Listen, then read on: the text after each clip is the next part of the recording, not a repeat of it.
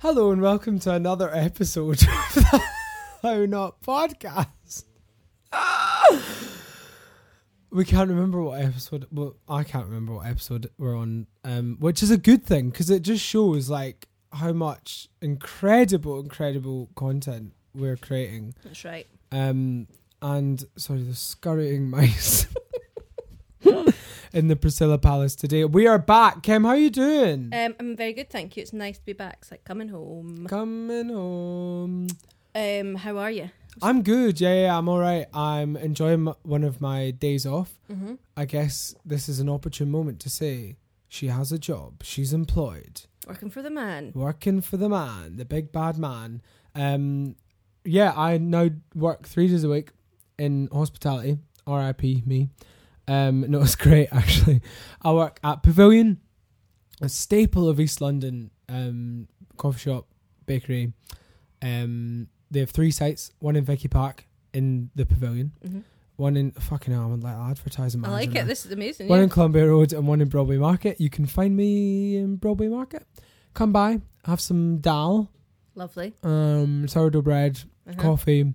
Um, so yeah, on my days off, I'm doing things. I was actually making some club tunes today in the in the studs in the studio. You're just the coolest person, Um, aren't you? it makes it makes it sound like it, but you know, based on our conversation just moments ago, that I'm actually a fucking mess.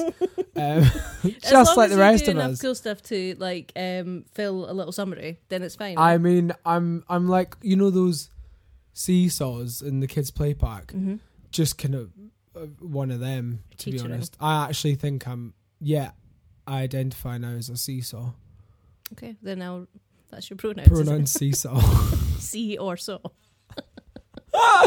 That's very me. Very that. Very on brand. How are you?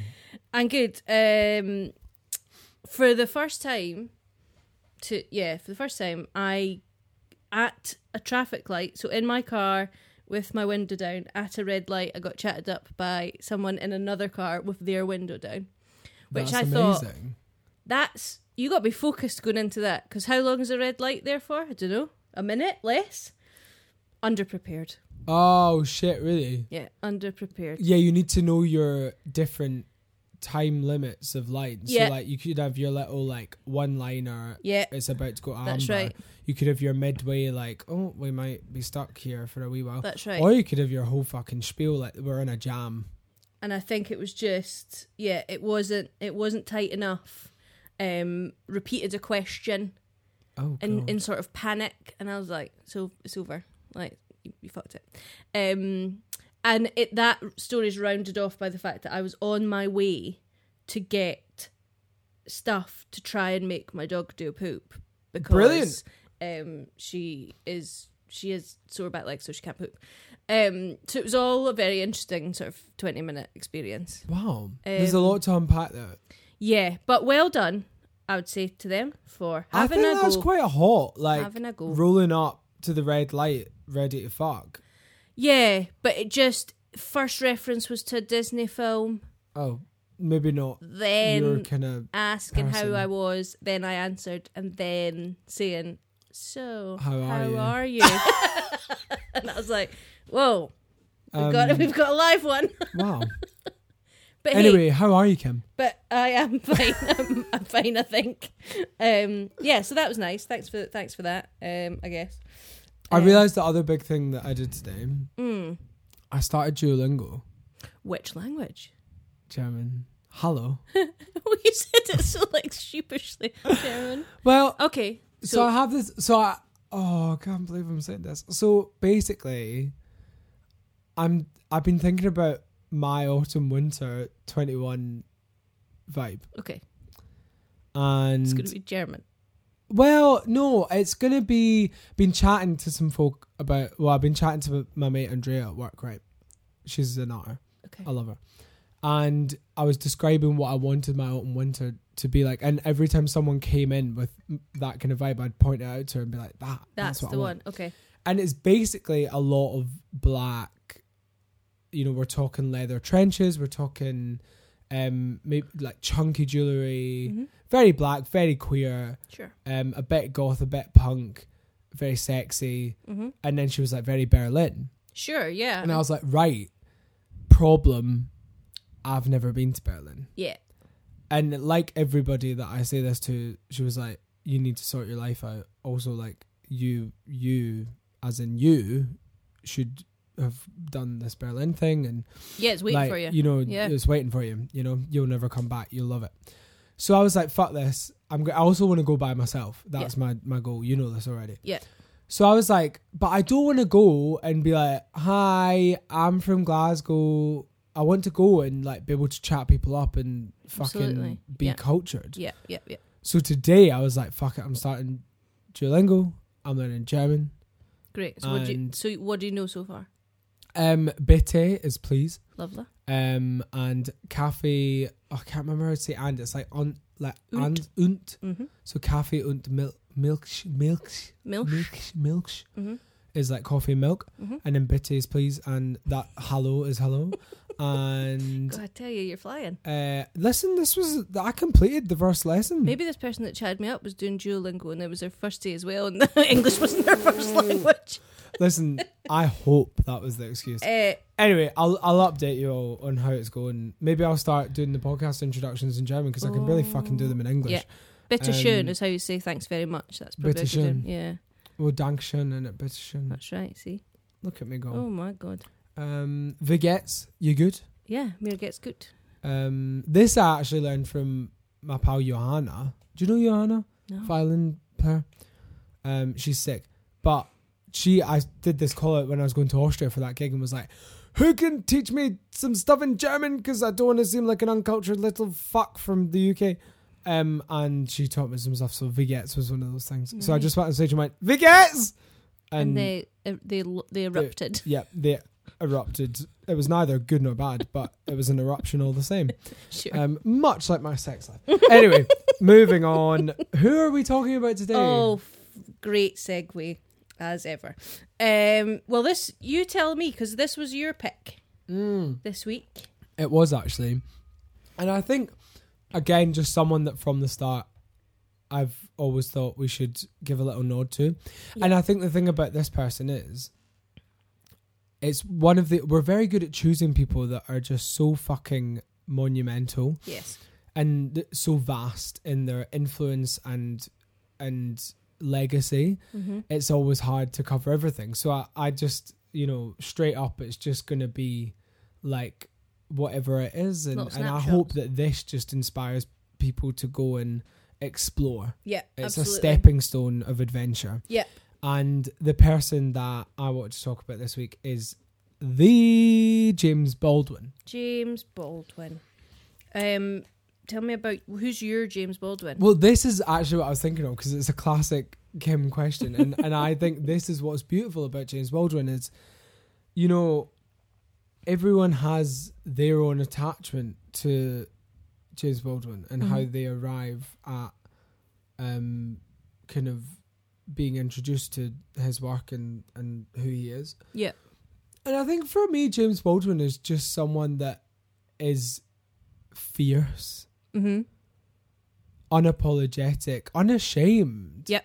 Like for someone that used shame in their art Mhm. and then their writing in such a a beautifully kind of real way Yep.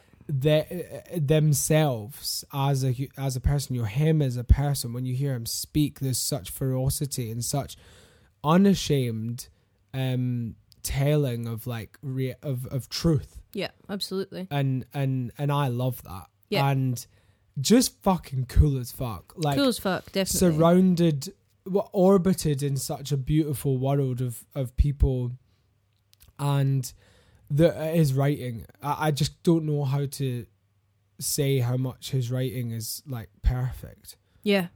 Because we talked. I can't remember even which episode we talked about one of his novels, didn't we? we spoke about Giovanni's room, right? Because Yeah. you just you just I read, read it I fairly recently. Yeah. Yeah.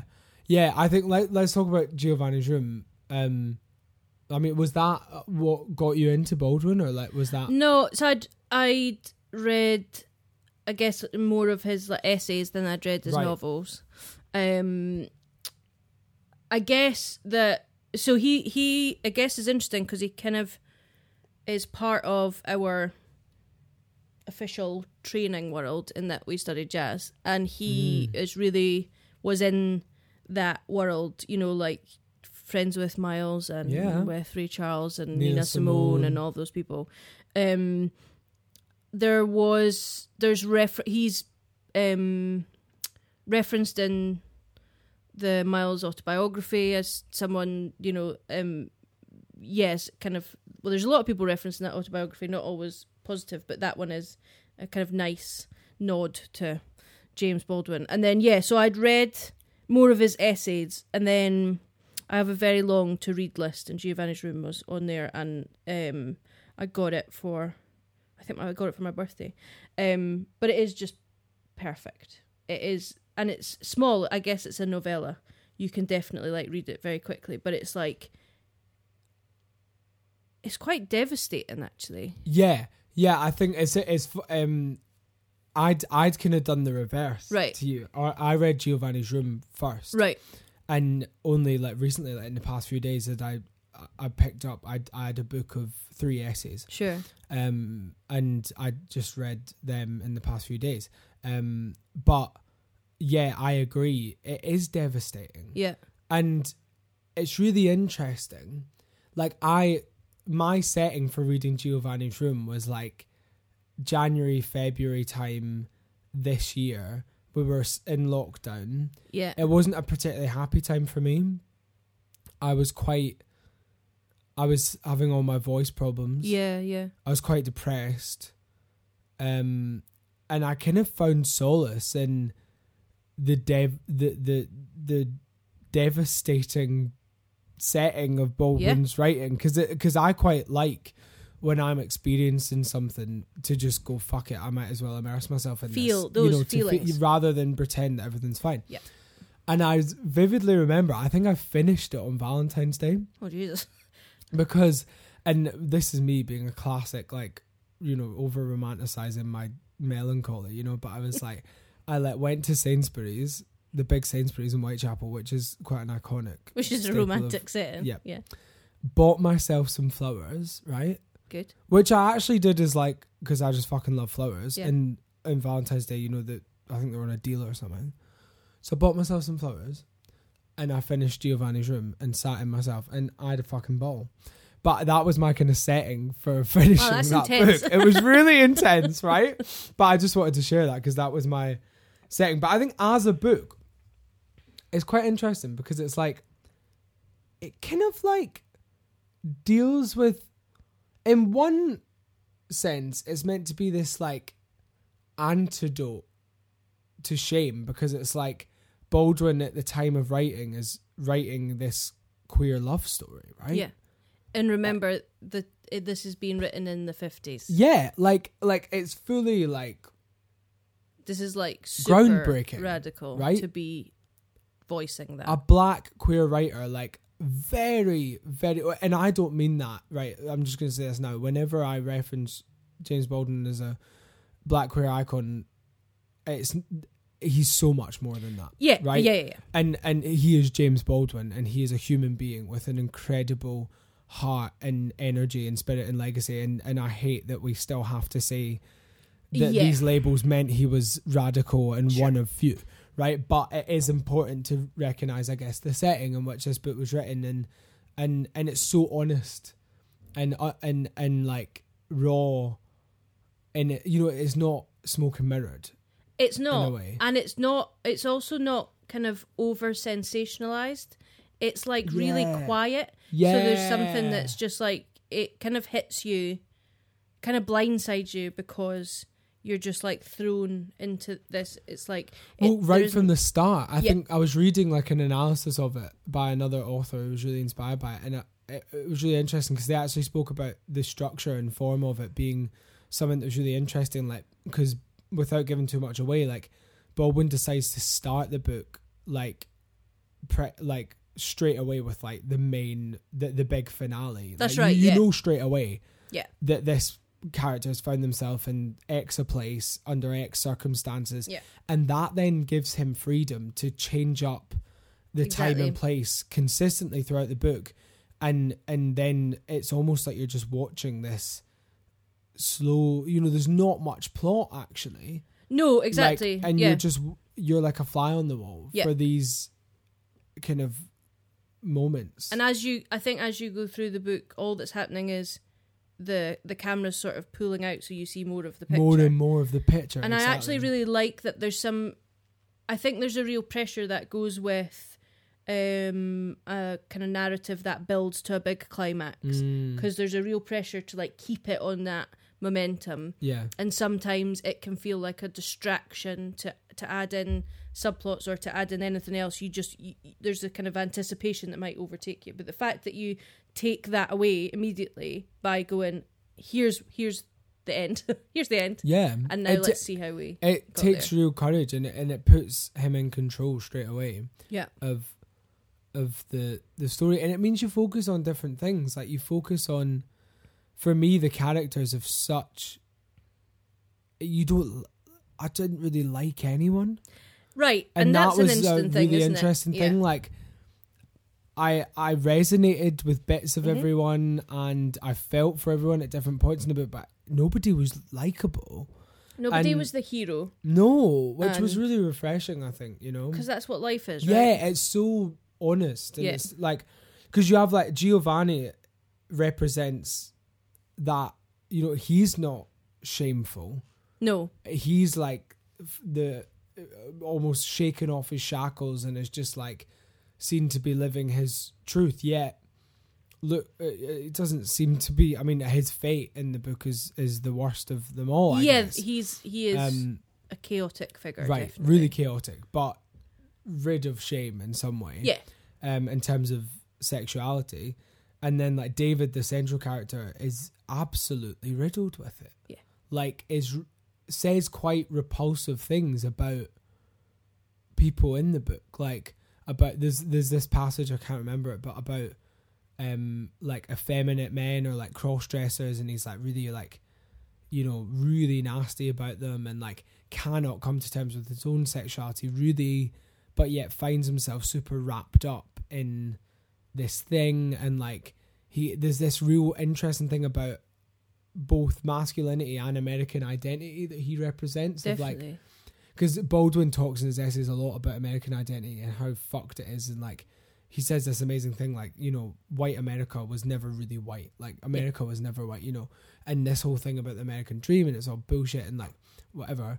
But I think this whole idea that like he's David's this American that's left home, and he speaks about you know once you've left, you can never really go back to what you knew as home, and like he's so lost in his own identity yeah. both in terms of culture and and and place and sexuality. And like he's just super like he, he just can't he's just terrified. he's just terrified. He's terrified of the, the strength of his feelings. right. And yeah It's like it just paralyzes him completely. Yeah. But there's like there's self hatred and there's also that terror kind of manifested hating other people as well. yeah like uh, the other figures in the book who Yeah. are you have these like two older gay men who are like quite almost like philanthropic or I don't know quite like well not really There's more a- like Yeah, it's kind of like bohemian kind of like take advantage of a lot of younger men i suppose yeah, I guess it's wealth and it's quite a complex character but one that I think is quite instantly recognizable. yeah that's what i was thinking yeah Like an older man, an older gay man who is drawn to have kind of fostering these relationships with much younger men. There's an of element of like kind of paternal sort of yeah pastoral care and then there's this real there's a conflict though with the kind of sexuality there's also a thing i think that really struck me with with those characters is that they were real there was an act they put on a front but they Yeah. were incredibly self-aware about their own sort of tragedy and they kind of knew because obviously they they were they were pursuing much younger men and not always being successful yeah also there was this kind of dance they were doing where everyone knew there was mutual kind of selfishness everyone was using each other for something yes and everyone knew it and there was this like we'll we'll put up enough of a front to kind of be acceptable, but we all kind of know what's going on here. Yeah, well, one of the lines from the book that Jacques, one of those men, says is nobody can stay in the Garden of Eden. Yeah. And and there's a few times where he, he kind of says, you know, to to David like, accept your fate. Yeah. You're part of this. Yeah. And you can sit there and look down on us and think it's all Right. CD and blah blah blah, but you're part of this. That's and right, You're yeah. no better than any of us, and that kind of attitude, and uh, and yeah, it's almost like they'd accepted their their place that society tells them. You Yeah. know? But there's a one of the interviews that I I found because I I read his last interview, um, and one of the others that I found as a result was one that um, so he did. There's quite a famous interview in the New York Review of the New York Times Book Review in the eighties, um, and someone read um that interview and felt like there was lots of things about I guess two of the big themes of his work being race and class, lots of Yeah. discussion about that, but there was no reference to the other big theme, which is sexuality Right. and homosexuality. And he said he f- felt he was part of a generation, part of a group of people for whom James Baldwin was a massive figure in terms of uh, gay culture. Right. And so he then went and looked and couldn't really find any discussions uh, with James Baldwin about that. So he decided to conduct this interview with James Baldwin um, and kind of laid out from the start. Um, I really want this to be about sexuality, you know. Um, it's an, the interview's called uh, "Go the Way Your Blood Beats," and it's really interesting because James Baldwin is is very uncomfortable with a lot of, like, doesn't like the word. He said he didn't like the word gay. He said he didn't like this kind of group oriented sort of tribal nature of gay culture. Mm. Um, he said that di- that didn't figure. He didn't recognize that in any part of his life, so didn't want to be part of it. Kind of was someone who didn't really want to be part of groups anyway. Um, he said that because the interviewer asked the question. Well, it's a it was a very brave thing to have Giovanni's Room be your second novel in the fifties, um, and he said uh, Baldwin says it's n- he said it's to me that book's about what happens if you're frightened to love. Um, to me, that's a far more interesting question than homosexuality. Yeah. Um, which I think, yeah, he's totally right. And it, but he says um, he took the book to the publishers, and they they said you shouldn't have written that. He said they said you're uh you're a black writer with a certain audience, and you have a kind of responsibility to that audience, and this book will wreck your career. So as a favor to you, we're not going to publish it because we're saving you from yourself. Um, so he he took it to England and got it published here. Um, but there's something. I think he's like a really, I don't know how to describe this. He's like a very hesitant, kind of reluctant, almost like regretful hero in a way. He d- he doesn't Yes, talk about himself as like a trailblazer Yeah. or whatever Absolutely. for him, he said like it was like life or death. I didn't Yeah. do this for anyone else. I didn't do this to kind of liberate um, the gay world. I did this for for myself. He said if I didn't write this book, I couldn't have written anything else. There's something really interesting about because I think we're so used to kind of reading about people celebrating their identity, celebrating their sexuality. We're in the phase of the world now where we're really trying to encourage that and kind of remove shame and taboo around sex. So it's quite interesting to hear someone push against that. Yeah. Um, but like you said before, not in the way that he's not ashamed of who he is at all, but for him, it's not but I about that. I think this is just a really interesting thing that is is great and can coexist. Like what I try and think about a lot is like how much the parts that make up who you are influence the art you create. And the beautiful thing is you have autonomy over that. For Yeah. some people, at some times in their life, that is going to be like wearing lots of badges of honor and and and full throttle putting that into everything they create very viscerally and very you know at the forefront of everything they do and at other times in their life or for other artists it might not be so um so explicit. Mhm. But of course, the nature of who they are and the lens through which they see the world is Right. going to inform the stuff they create. Yeah. So absolutely, like that book is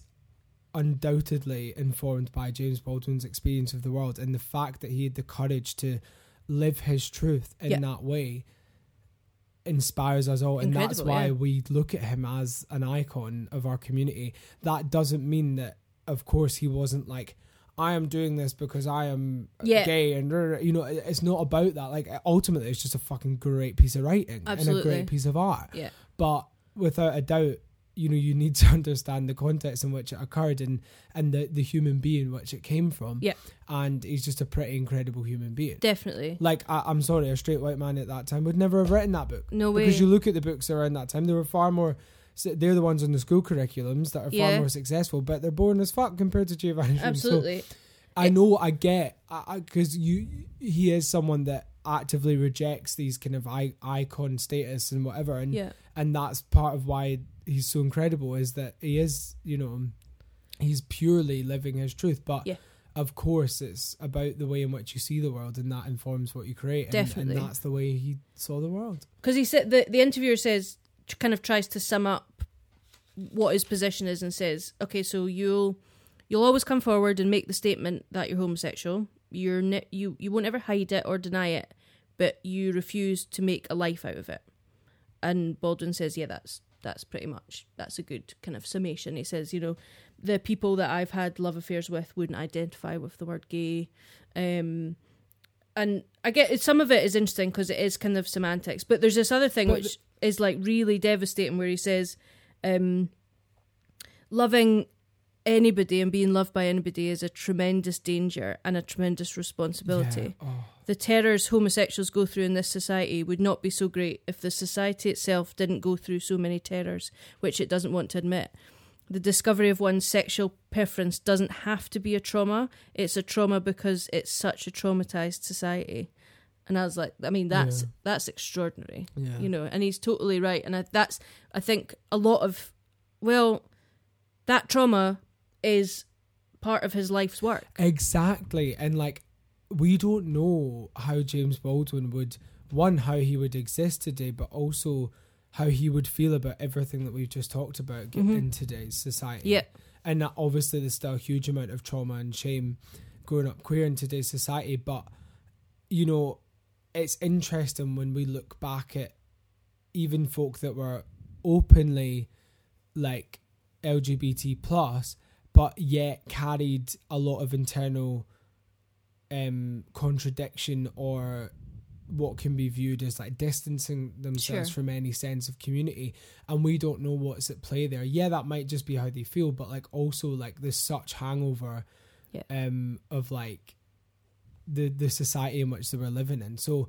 to me it's not surprising that James Baldwin didn't want to be like a flag yielding like like was was was very principled as a human being and very assured about who he was and his homosexuality was definitely a part of him but him actively going but it doesn't define me but it Yeah. doesn't define me but it doesn't define me is a valid reaction to the society in which he was living Totally. in and you know doesn't make him any less of a queer icon in my eyes you know it's all one you know and uh, there's, I mean, the there's a lot of tension as well because I mean, Martin Luther King actively distanced himself Mm. from James Baldwin because he was openly gay. Mm, The civil rights movement was not a happy place. Right. Was not a celebrated place for people to be gay. There was two out men in the civil rights movement, one of them being James Baldwin, and they were kind of prevented from being in the kind of inner circle for exactly that reason. There's an extraordinary bravery for him to,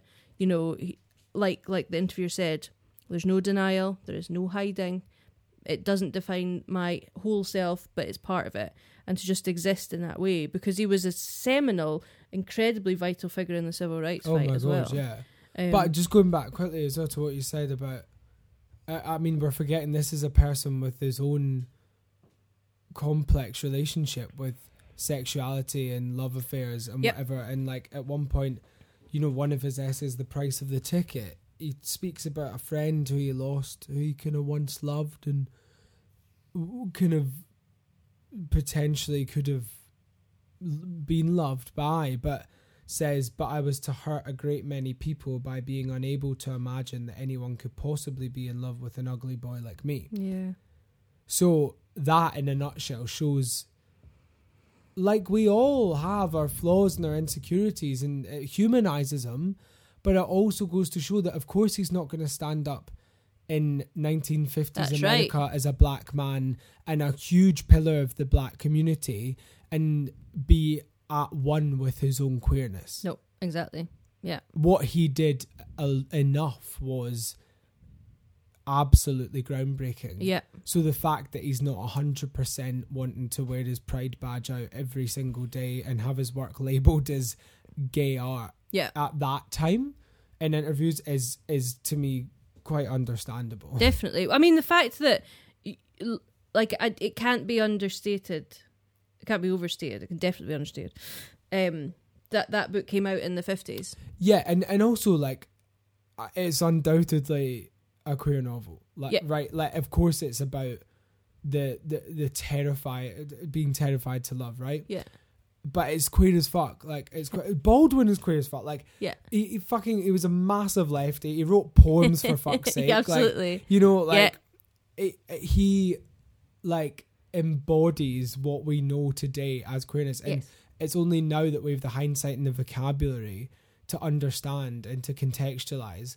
And I think just yeah, it's it's it it's quite baffling to try and get your head around how someone could navigate in such a way like like so openly at, at that time like you know and just yeah it's just amazing what he managed to, to how strong he managed to stay within himself and he really was a solitary figure. Like he, he, he really makes it clear in every in every way that he wasn't interested in being part of groups, wasn't interested in Yeah. being part of tribes. Was felt like he was on his own. Felt like he was a witness to the world, and his job, well, his calling was to write about it, and that was it. Obviously, had a lot of trouble accepting and loving who he was. Found it hard to Mm. imagine other people loving him.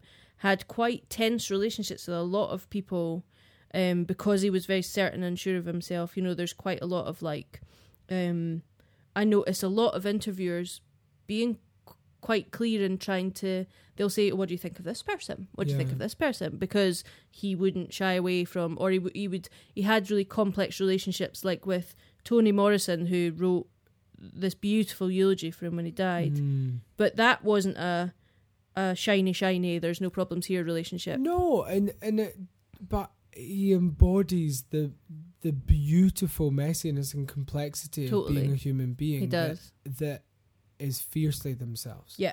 absolutely. And like even like oh my god, like the opening line actually of the price of the ticket is my soul looks back and wonders how I got over.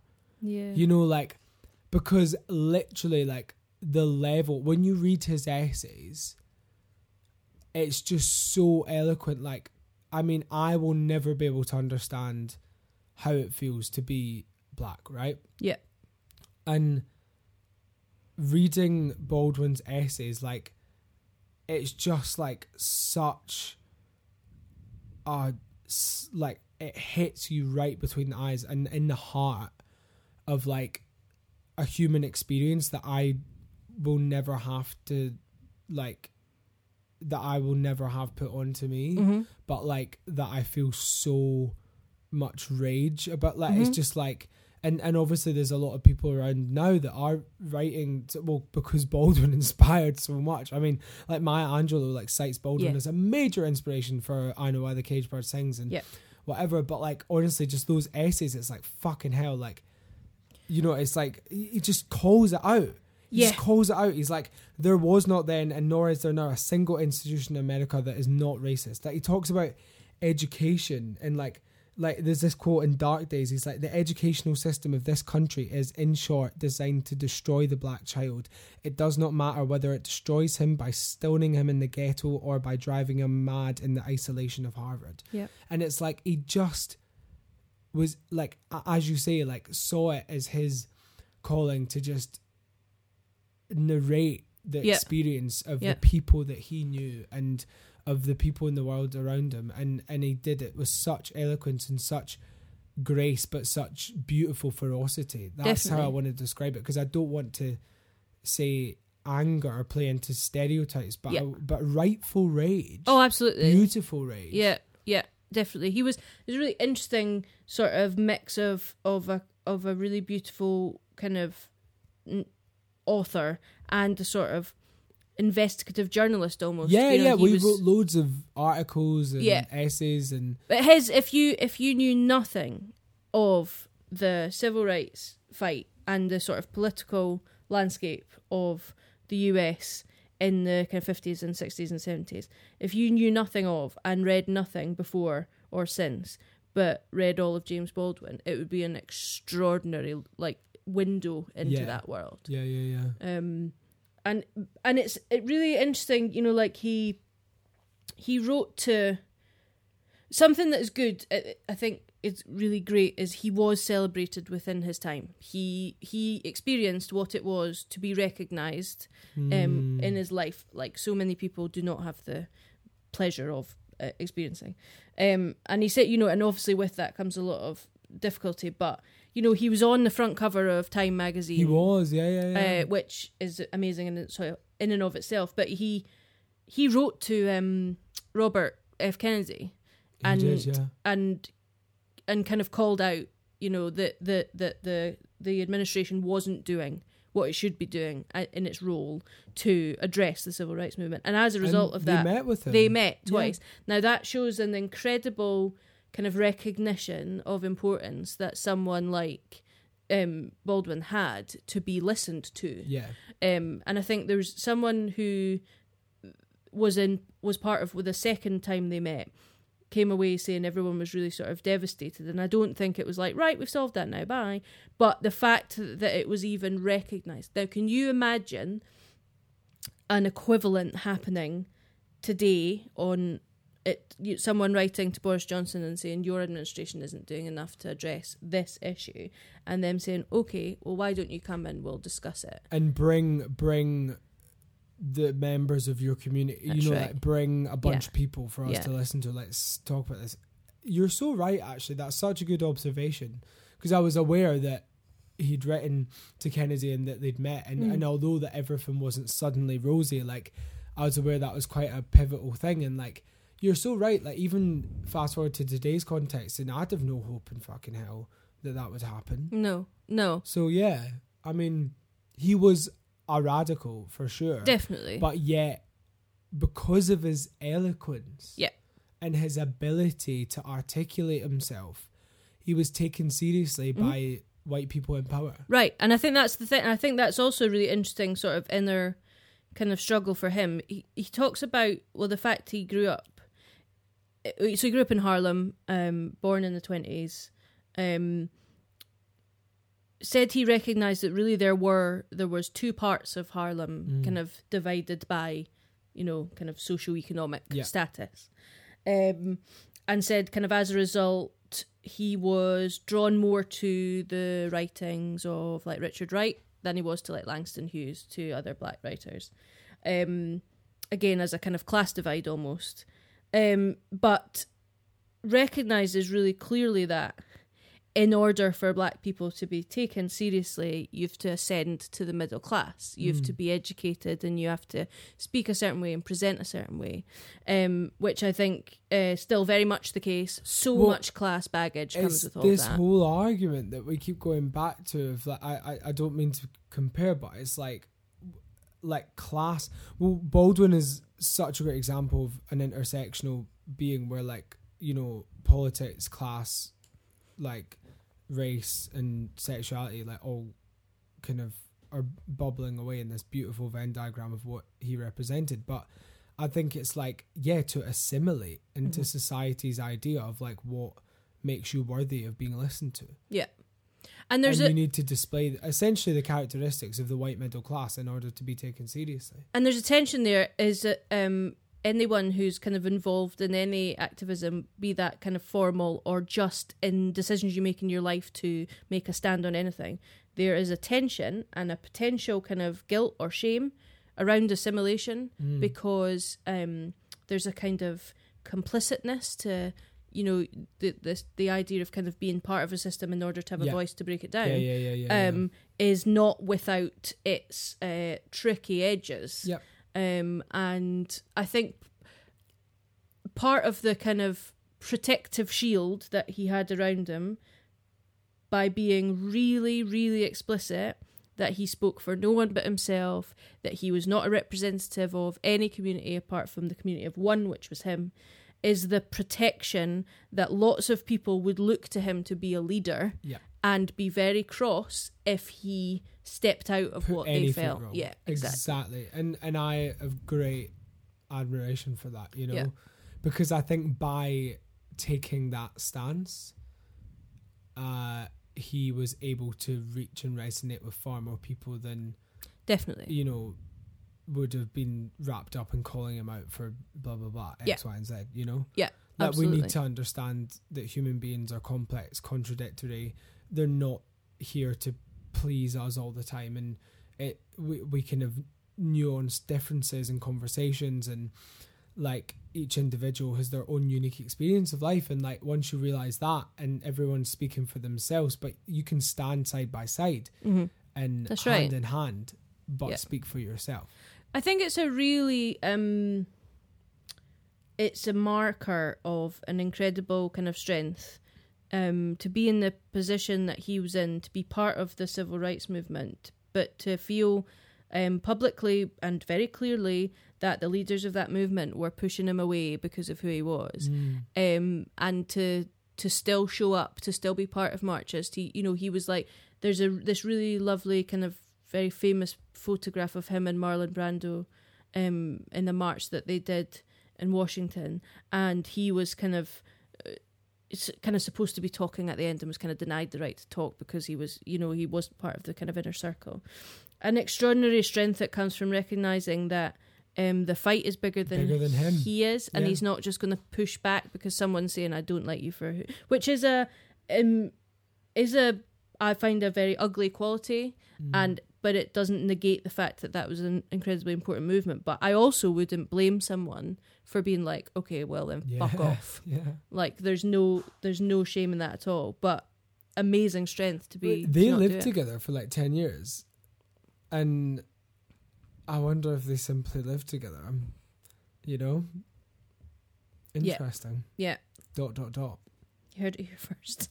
yeah do it first um yeah i think there's like there is so much uh, i think every time you read an essay or one of his novels you i find myself wanting to write down almost every sentence i read that this is the thing i'm looking at my notes and i'm like fucking out like honestly like it's this is what i wanted to inspire i need to take a breath because it, it was so weighty trying Yeah. to do this and all i want this to do is inspire you to go on your own james baldwin journey mm-hmm. and and resonate with him on you in in a personal way you know because trying to cover everything it's like you literally just want to sit and read out everything. I mean there was some there is some beautiful things. So there's an instagram account called at james baldwin archive Mm-hmm. and it's so so good. I would recommend 10 out of 10 and they posted a beautiful thing that quoted you know um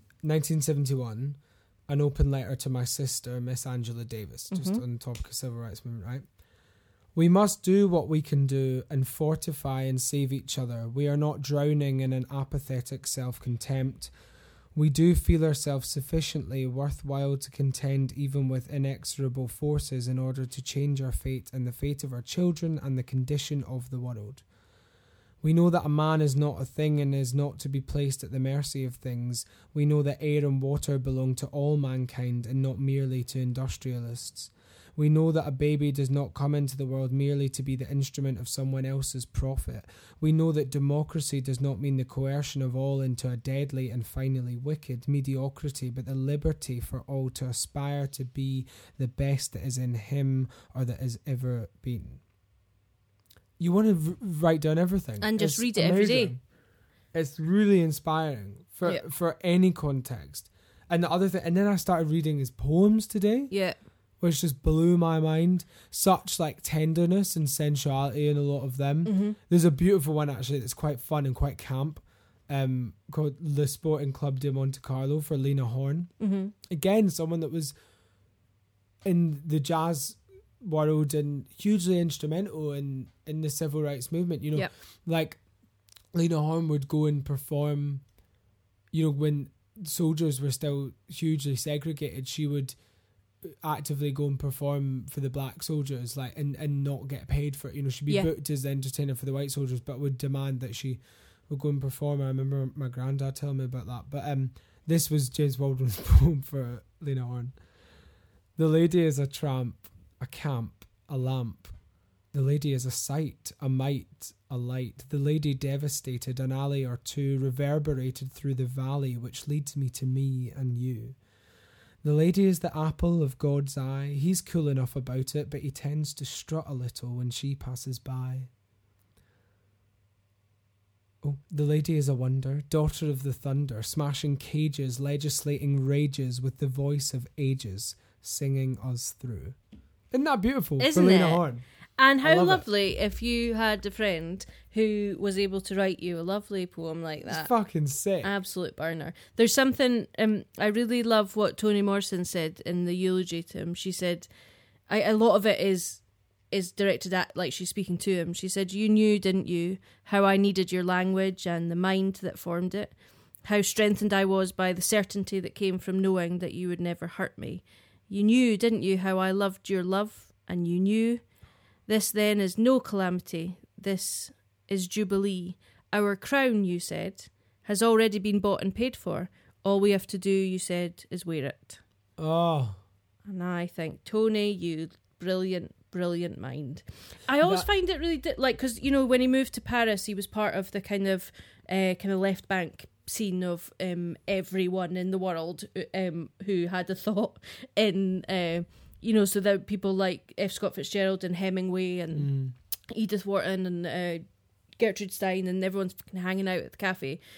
Sometimes when you we're in this position where we have this kind of wealth of information and history and we find all these amazing people and then you find out that they were all friends and it's like it's mesmerizing overwhelming. Yeah, that like yeah. they were they they were like they all found each other which is incredible and like they were just on a tuesday afternoon they were just going to hang out and they were hanging out with like salvador dali and hemingway Yeah. and it's like it's really easy to uh kind of legendize to create these kind of um more than sexy human myths and like yeah, yeah, yeah. but uh, what I think Baldwin is amazing for was kind of living his truth in such a authentic way as to y- y- he feels like a human in my mind. I was about to say, I, you feel that you can reach out and touch him. Yeah.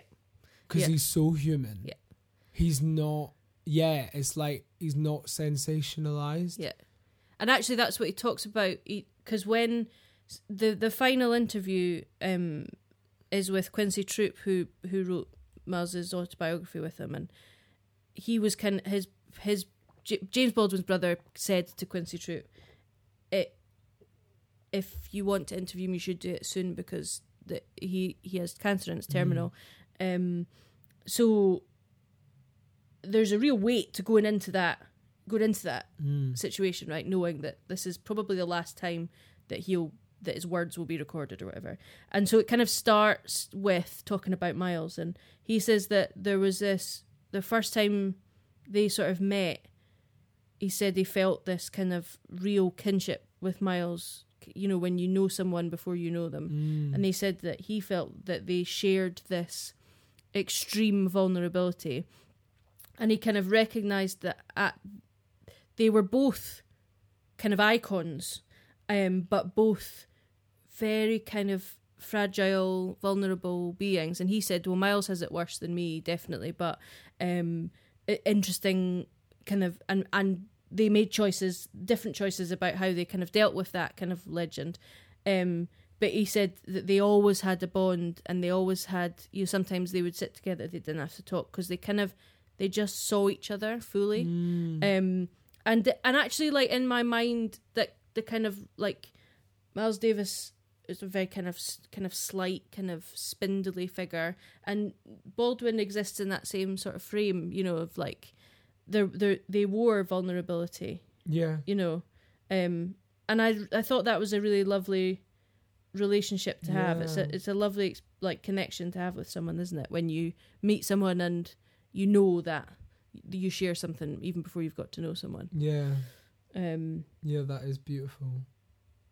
and i think also is is a mark of someone who shows enough of themselves that Knows you themselves. yeah that they that you get it you know um yeah so i mean the i was trying to think like if someone had never read anything what would i recommend and it's basically anything that Mm. he's written Yeah. like there is nothing like the essays are extraordinary the novels are absolutely beautiful i have never seen an interview or read an interview with him that isn't astonishing like yeah, I mean to to watch and listen to him speak yeah is quite incredible. Yeah, he is always on his A like game. there's this great interview where they're you know the interview's being really fucking annoying about police brutality and it's like you know he's kind of saying a cop is a cop and he's like oh yeah of course like it's all very well like that that guy in a uniform could be a well-meaning nice guy but you think I have fucking time to figure that out before I'm dead do you know and he's just so